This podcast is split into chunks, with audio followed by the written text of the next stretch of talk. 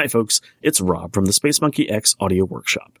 For a few years, I wrote, produced, and hosted a podcast called When You Hear This Sound, a show about the weird and wonderful world of read-along record books and storybook vinyl. As my life got more and more hectic, the episodes became fewer and farther between, until finally I stopped production in April of 2016.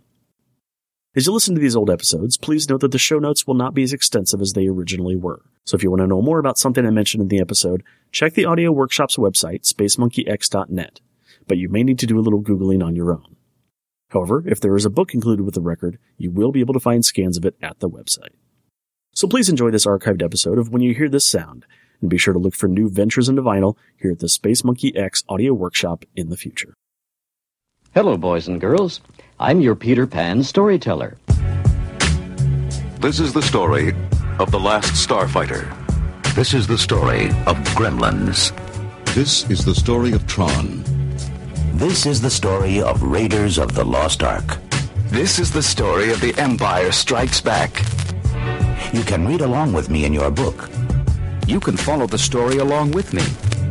Every time you hear this sound, Every time you hear this sound, Turn the pages when you hear this sound. You will know it is time to turn the page when you hear the computer sound like this.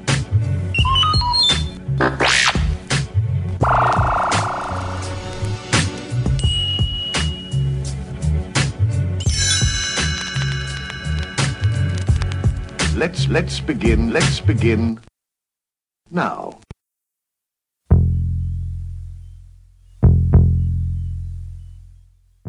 Ever since our humble beginnings as the 13 rebellious colonies, America has been preoccupied with concern about a revolution from within our ranks.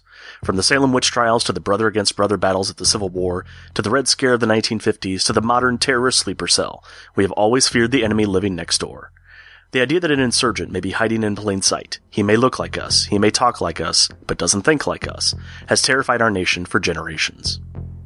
It's no surprise then that John Carpenter's 1982 film The Thing, about a shape-shifting alien infiltrating an Arctic research base, should strike such a chord with Americans during the heart of the Cold War. However, the story of The Thing goes back much farther than the Reagan administration, shining a light on the darkest corners of our paranoid minds for nearly 100 years. February 1938, Adolf Hitler and his Nazi party rose to power in Germany and began their reign of terror across much of Western Europe. Refugees flooded out of occupied regions, bringing with them a legitimate fear that fifth columnist fighters were hiding among them, ready to incite violence in the countries that took them in. Are you a member of the Communist Party, or have you ever been a member? Are you of the a member of the Communist Communist Party? Are you now? Have you ever been a member of the Communist Party? A few months later, in May, the House Committee on Un-American Activities was founded to root out so-called anti-American organizations like communist labor unions and fascist political groups operating within the United States. Not only did this committee publicly accuse many people of having unpopular political ties, but the committee's most egregious act was the Yellow Report, a document that would later help justify one of the most devastating violations of civil rights in American history, the internment of thousands of Japanese Americans during World War II out of fear they were still loyal to Japan and could act as an insurgent force within our borders. It was under this blanket of paranoia that astounding science fiction magazine printed Who Goes There by influential author and editor John W. Campbell under the pen name Don A. Stewart in August of 1938. The novella tells of an Arctic expedition that discovers a flying saucer buried under millions of years of ice. After accidentally destroying the ship, they find the frozen body of the alien pilot near the crash site and cart it back to their base. To study the creature, the body is thawed out only to come back to life, devouring and then replicating the physical form of one of the crew to disguise its presence. When the men discover the creature exists, they realize they must ensure it never reaches civilization, where it would be able to replicate itself with impunity, eventually taking over the population of the entire world. To do that, they must find out who is the thing. Let me, let me answer, let me answer that question, Mr. Chairman. I think we've got a much more serious situation now in communist infiltration of the CIA. Disturbs me beyond words. Well, we The culture of fear in America continued even after we won World War II, shifting focus to our former allies, the Soviet Union. Although no war was ever officially declared, the two superpowers began a battle of philosophies that mostly played out on the global political, military, and economic stages.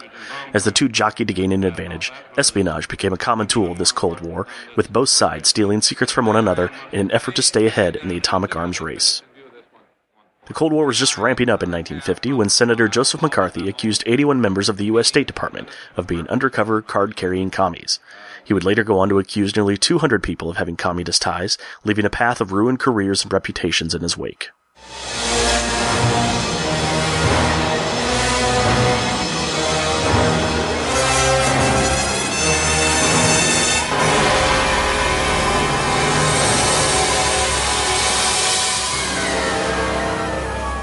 A year later, in 1951, Who Goes There was adapted as the film The Thing from Another World, the directorial debut of Christian Nyby, a longtime editor for Howard Hawks on classic movies like The Big Sleep and Red River. Observant cinephiles at the time noticed that the film features a look and tone very similar to Howard Hawks' work. This led some to speculate that he not only served as producer, but also a de facto director, giving Nyby the credit so he could become a member of the Directors Guild in order to get work in television. In post-production interviews, some members of the cast and crew noted the constant presence of Hawks on the set, leaving them unsure just who really was calling the shots. No matter who was at the helm, the film was a critical and financial success, despite many changes made to the original storyline. Here, the thing doesn't take the form of any of the crew, but instead appears as a Frankensteinian monster played by James Arness, who would later go on to play Marshal Matt Dillon in Gunsmoke. The creature, to borrow a line from the film, is an intellectual carrot, a plant-based organism that needs blood to survive. Due to its cellular makeup, the creature is able to regenerate severed limbs, and bullets have no effect, making it a formidable enemy. The crew tries dousing it in kerosene and lighting it on fire, which does at least slow the creature down. So in the end, they set an electrical trap that fries the beast, reducing it to a harmless pile of ash.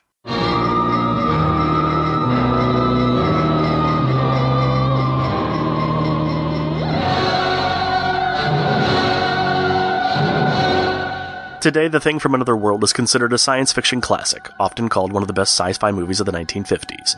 Its influence is immeasurable, with directors like Ridley Scott and John Frankenheimer citing it as one of their favorite films. Steven Spielberg even borrowed the famous last line from the film, Watch the Skies, as the working title for Close Encounters of the Third Kind.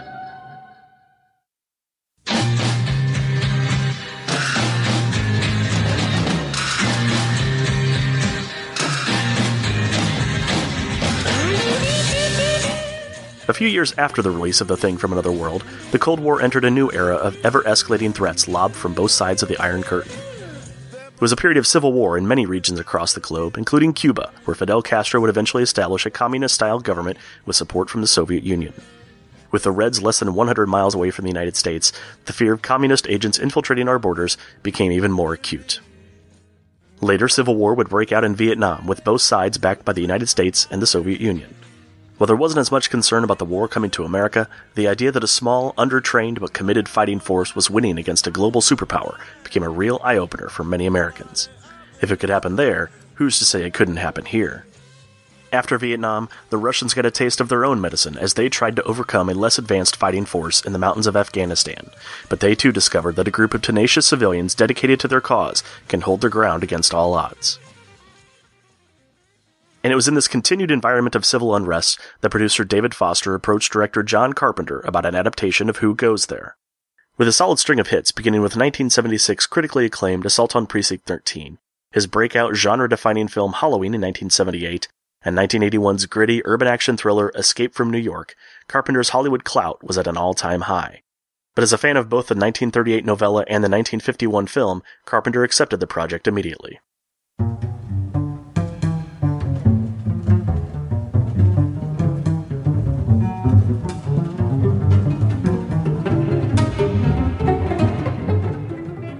Of the major things that drew Carpenter to the project was the challenge of bringing the shape-shifting alien creature to life. He wanted to avoid putting a man in a rubber suit, as had been done for the 1951 film, but he questioned if special effects had advanced enough in the ensuing 30 years to meet his expectations. Little did he know he'd find his answer right under his nose. Like so many kids of the 1960s and 70s, Rob Bottin had grown up watching monster movies on television and reading about them in the pages of famous Monsters of Filmland magazine.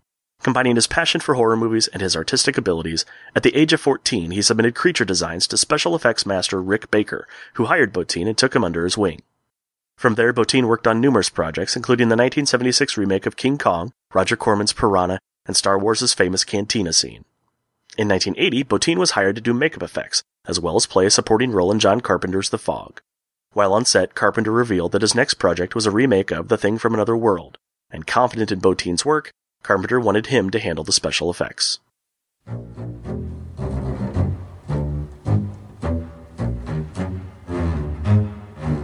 As a passionate 22 year old who had just been handed the reins for the special effects on a major motion picture, Bottin jumped in with both feet. He quickly came up with creature designs that were anything but a man in a suit. Featuring anatomical aspects of humans, dogs, and even alien creatures the thing might have assimilated with in the past, Bottin's designs were ambitious, but so was he. Over the next 13 months, Bottin worked day and night, seven days a week, to bring the special effects of the thing to life. He worked so hard that when the production was over, he had to be hospitalized to recoup. Unfortunately, test audiences were somewhat put off by the effects, calling them disgusting or too disturbing, which spoiled their overall view of the film. History has proven kinder to Bottin's work, though, as the thing is now often cited as one of the best examples of practical special effects in the modern era.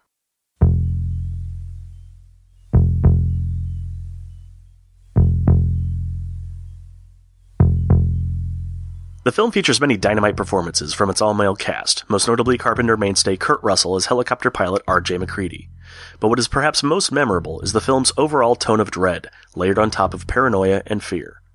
Unlike in The Thing from Another World, in Carpenter's version, anyone could be the alien infiltrator. So when you factor in long held Cold War concerns, as well as growing unease over the so called gay plague, today known as HIV AIDS, that was just taking root in California and New York, America was primed for a film about unseen dangers lurking from within. The thing was released on June 25, 1982. With a budget of $15 million, it made a disappointing $20 million at the US box office. The main factor in its underperformance is that it was released shortly after Another Thing from Another World landed on planet Earth.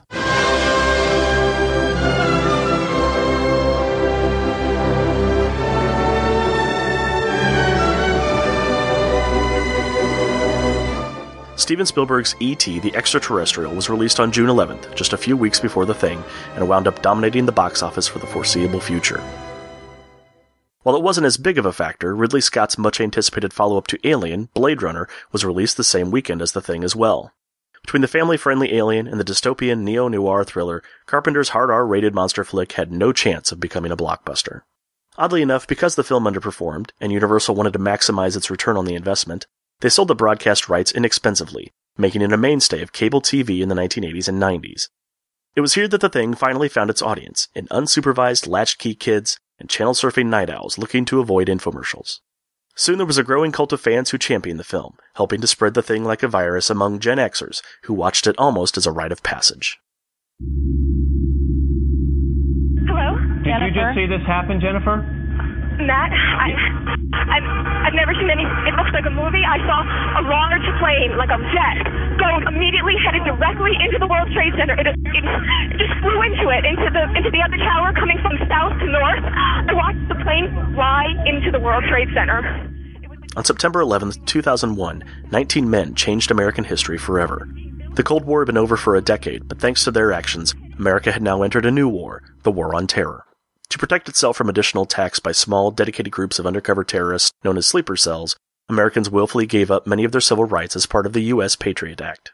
Today, our airports are on lockdown, our government is listening in on every phone call, reading every email, and we live in fear of anyone who faces Mecca five times a day. We also entered into more wars with less sophisticated but committed fighters who made it impossible for our superior armed forces to truly gain a foothold in the Middle East. And it was in this climate that 2011 saw the release of a prequel to the 1982 film, also titled The Thing. The movie told the story of the Norwegian camp that digs the creature out of the ice before MacReady and company encounter it.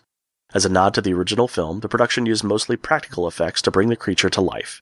Unfortunately, the studio panicked at the last minute and replaced most of the practical effects with CGI. Many feel it was this decision that caused the film to underperform at the box office, bringing in only $27 million on a budget of $38 million. Over the years, there have also been other sequels and adaptations, including a first person shooter video game that picks up shortly after the events of the film, a few limited series of comic books from Dark Horse Publishing, and perhaps the most interesting idea is a 2010 short story written by Peter Watts for Clarkesworld magazine, titled The Things. In the Hugo Award nominated story, the events of the film play out from the creature's point of view, presenting a sympathetic slant to the thing's concept of assimilation. Rather than murdering the host, the creature sees the assimilation as a beautiful communion shared between two souls, giving us a very different outlook at how the film unfolds.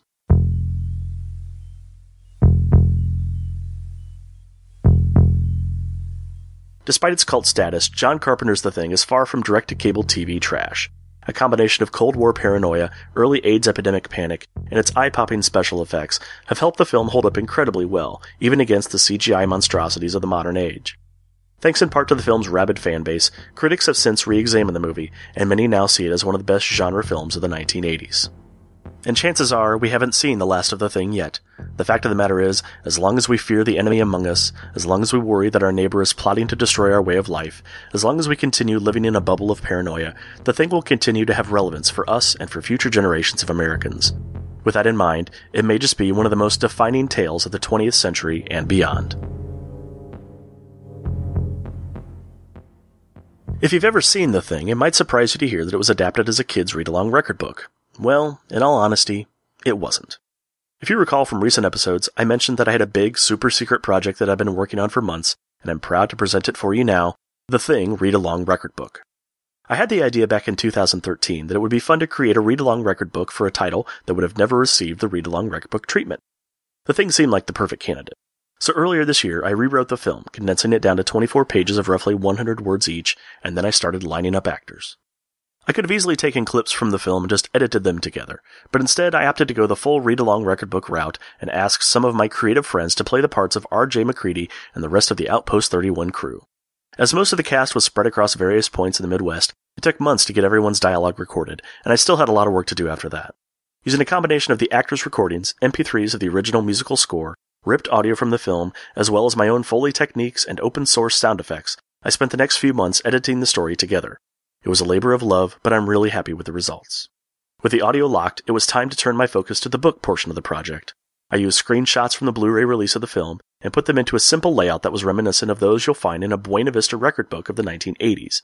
Naturally, you can download the record book over in the show notes at whenyouhearthissound.com. Oh, and uh, just one more thing. This is an audio production of The Thing, an R-rated film. So there are some four-letter words and descriptions of violence that might not be appropriate for all listeners. Please proceed at your own discretion. And now, without further ado, the Space Monkey X audio presentation of John Carpenter's The Thing. This is the story of John Carpenter's The Thing. You can read along with me in your book. You will know it is time to turn the page when you hear the chimes ring like this. Let's begin now.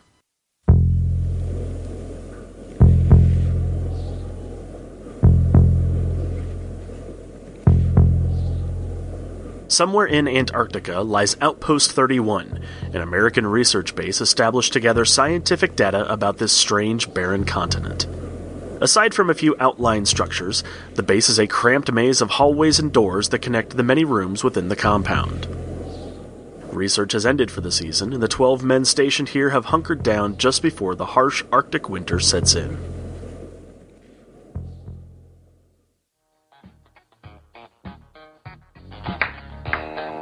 Today, most of the men have gathered in the rec room to relax with games and music. However, helicopter pilot R.J. MacReady has secluded himself in his cabin outside.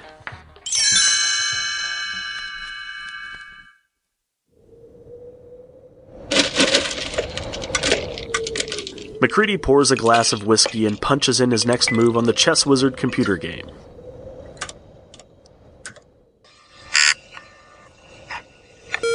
Your move, king to rook 1.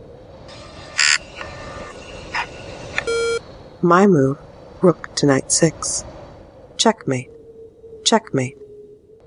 Cheating bitch. Have a drink on me.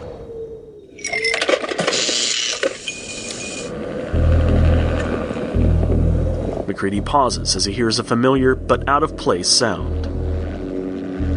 What the hell is that?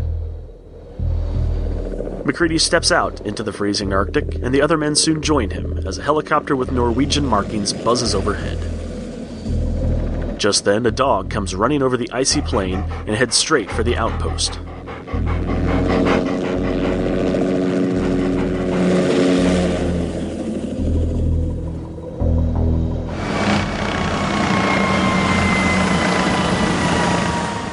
The helicopter lands and two men jump out. One pulls the pin on a grenade, but it slips out of his hand and lands buried in the snow. Moments later, the device explodes, taking the helicopter with it. Unfazed, the other man walks towards the American base and raises a rifle. He yells something in his native tongue before firing at the dog. The Americans scatter while the Norwegian continues shooting at the dog as it runs deeper into the camp. Thankfully, the crazed gunman is brought down by Outpost Commander Garry and his trusty revolver.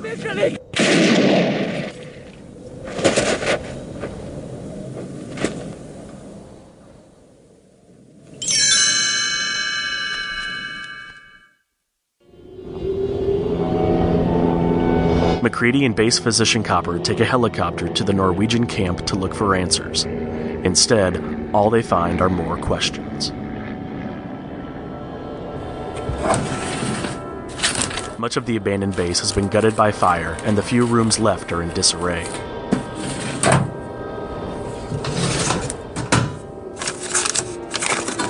While searching for clues, they discover the body of a man who slit his own neck and wrists with a straight razor. Frozen blood hangs from the wounds like macabre icicles.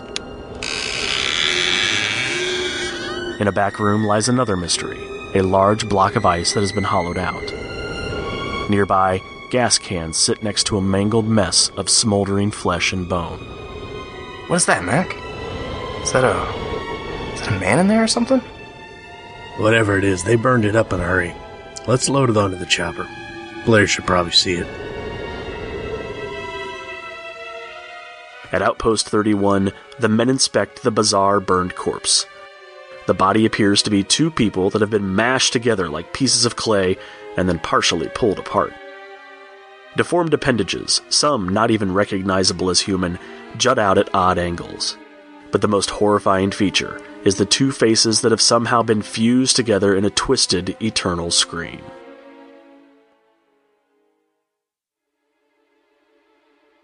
Meanwhile, Clark, the dog handler, introduces the new dog to the camp's sled dog pack. After Clark leaves the pen, the animal begins panting, and its entire body starts to shake uncontrollably.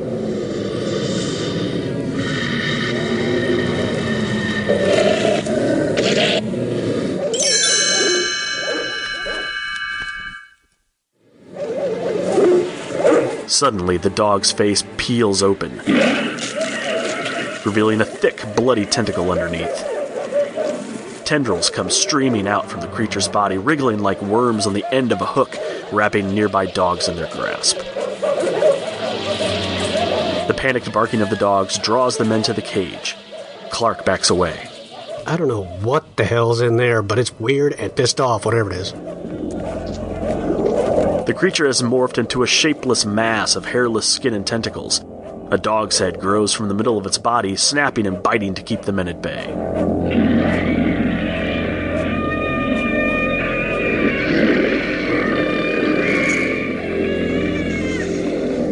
Two oozing claws sprout from the creature's back and break through the roof, pulling itself up to the rafters.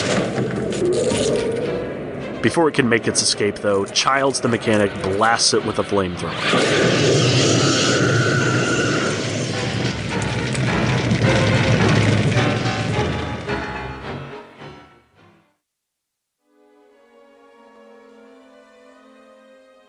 Senior biologist Blair examines the charred remains in his lab and comes to a horrifying conclusion. What we're talking about here is an organism that imitates other life forms. When this thing attacked our dogs, it tried to absorb them and shape its own cells to imitate them. We just got to it before it had time to finish. Theoretically, it could imitate one of us.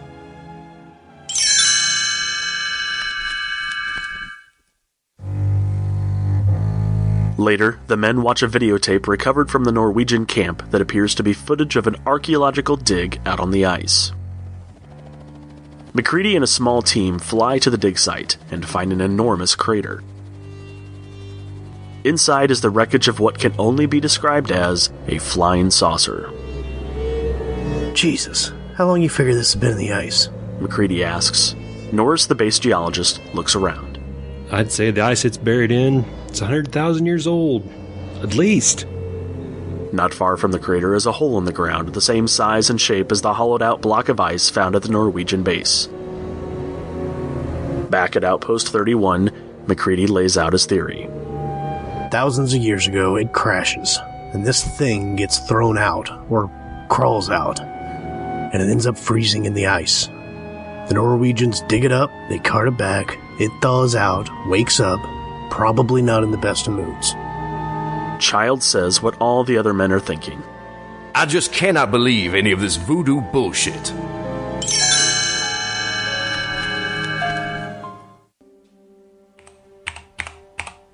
Back in his lab, Blair runs a computer simulation showing the alien's assimilation process on a cellular level. It only takes a few seconds for an intruder cell to make a perfect imitation of a host cell.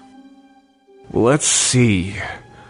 Using this data, the probability that one of our team members is infected is 75%. But if the data is extrapolated,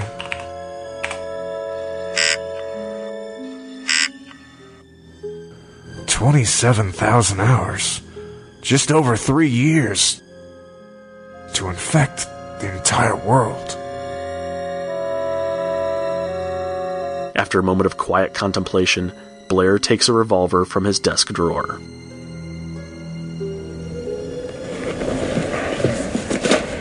Windows, the radio operator, and Bennings, the meteorologist, move the twisted alien bodies into the storage room.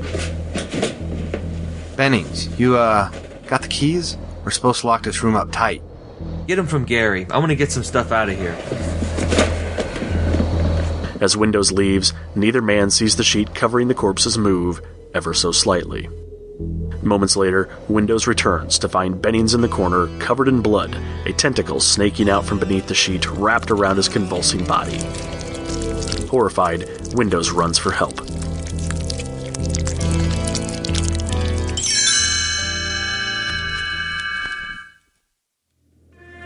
The creature, taking Benning's form, flees through a window.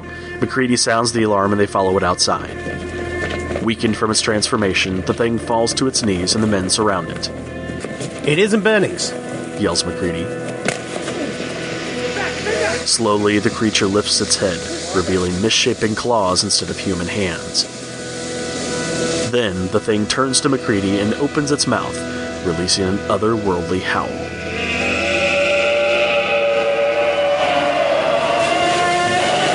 MacReady quickly spills a barrel of fuel onto the creature and ignites it with a flare. The monster's death moan pierces the cold night sky. The men dig a pit and burn the remaining alien bodies.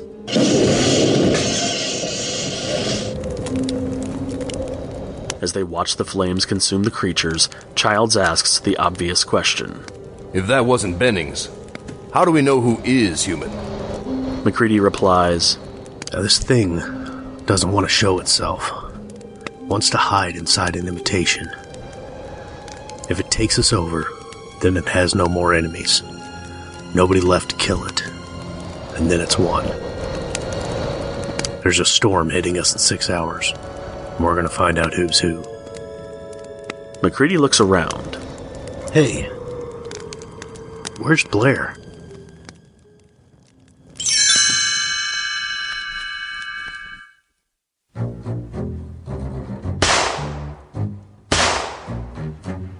Has barricaded himself inside the radio room with a pistol, taking an axe to all the equipment and raving like a madman. Nobody gets in and out of here! Nobody! You think that thing wanted to be a dog? That thing wanted to be us!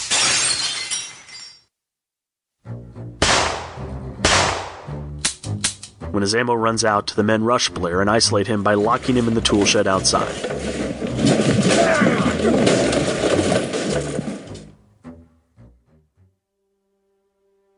Aside from the radio, Blair sabotaged the helicopter, the snowcrawler, and even killed the rest of the dogs. Outpost 31 is now completely cut off from the world. While the storm whirls outside, the lights go out in part of the complex. In the darkness, assistant biologist Fuchs disappears. MacReady pairs the men into search parties, and they head out into the night. Later, Nauls, the station cook, returns alone. Mac and I were up checking around his cabin. I found this. Look! Nauls pulls a shredded shirt from his coat. R.J. MacReady is stenciled on the inside. I made sure I got ahead of him and left him out there in the storm. He's one of them.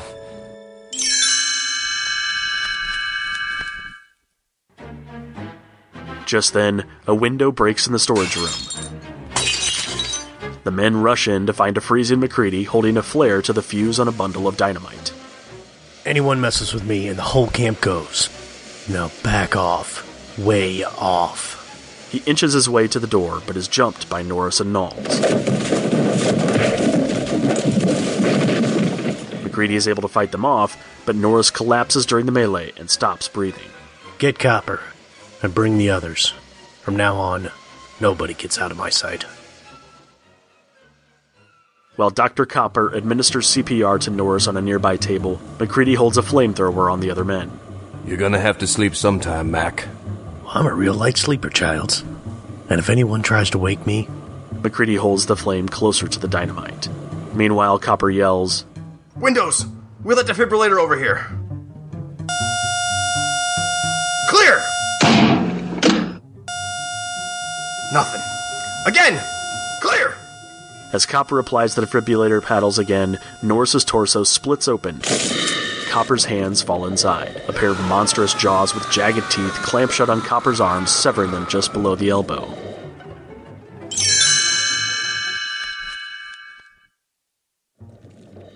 Wriggling tentacles and a creature with a distorted human face explode from Norris's chest. The thing howls as it dangles like a twisted spider from the rafters. MacReady steps forward and torches the creature with his flamethrower.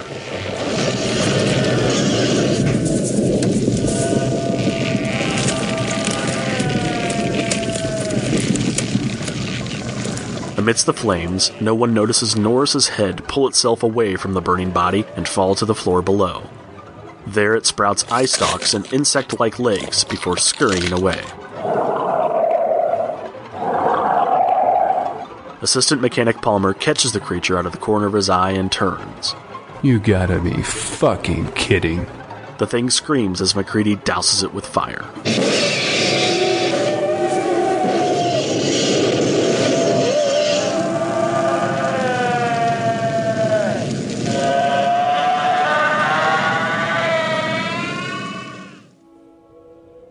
Back in the rec room, MacReady reveals his plan to see who's human. Watching Norris gave me the idea. Every piece of him was an individual animal with a built in desire to protect its own life. Now, when a man bleeds, it's just tissue. But blood from one of you things will crawl away. It'll try to survive when it's attacked. Each man slices his thumb with a scalpel, spilling blood into separate petri dishes. MacReady then touches the samples with a bare wire that's been heated under the flamethrower. One by one, the red hot wire sizzles in the men's uninfected blood.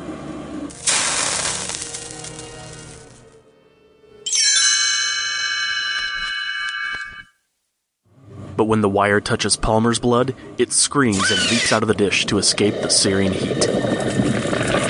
His true identity revealed, Palmer's skull splits in two and a tentacle lashes out like a tongue, wrapping around Window's neck, pulling him into the massive jaws where Palmer's face used to be. As the men scream, the creature thrashes Window's bloodied body like a rag doll.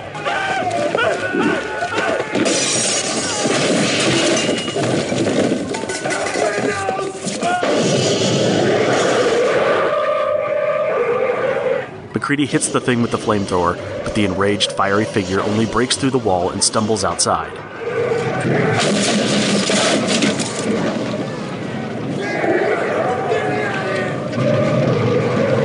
MacReady tosses a stick of dynamite, and the creature explodes into a million pieces.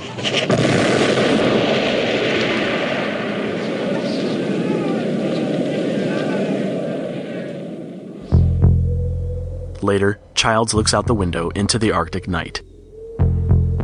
Sadly, MacReady interrupts his brief moment of serenity. Childs, we're going out to give Blair the test. If he tries to make it back here and we're not with him, Burn him. Outside of the tool shed, the door hangs open and Blair is gone. MacReady notices some loose floorboards and finds a tunnel has been dug underneath the shack. At the bottom of the tunnel is a piecemeal spaceship that Blair, or whatever he is, has been constructing from parts found in the shed.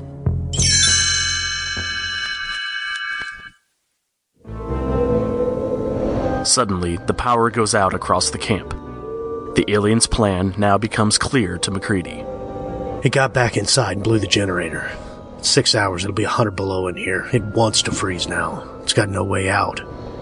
Just wants to sleep in the cold until the rescue team finds it. And whether we make it out or not, we can't let that thing freeze again. Maybe we'll just warm things up a little around here. We're not getting out of here alive, but neither is that thing. The men throw dynamite down the tunnel to destroy the spaceship and then return to base. Childs has disappeared.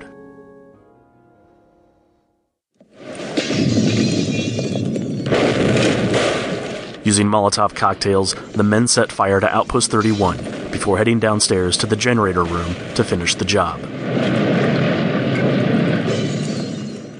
In the tunnels below the base, Nauls and Garry are quietly dispatched by the monster, leaving only MacReady alive to detonate the dynamite charges.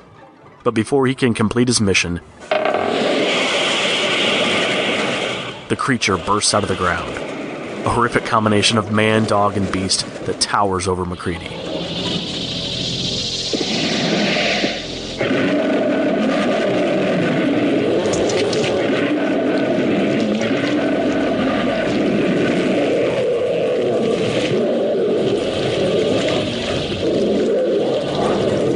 MacReady quickly dives to safety and retrieves a lit stick of dynamite. He yells defiantly before throwing the TNT at the creature. Yeah, well, fuck you too.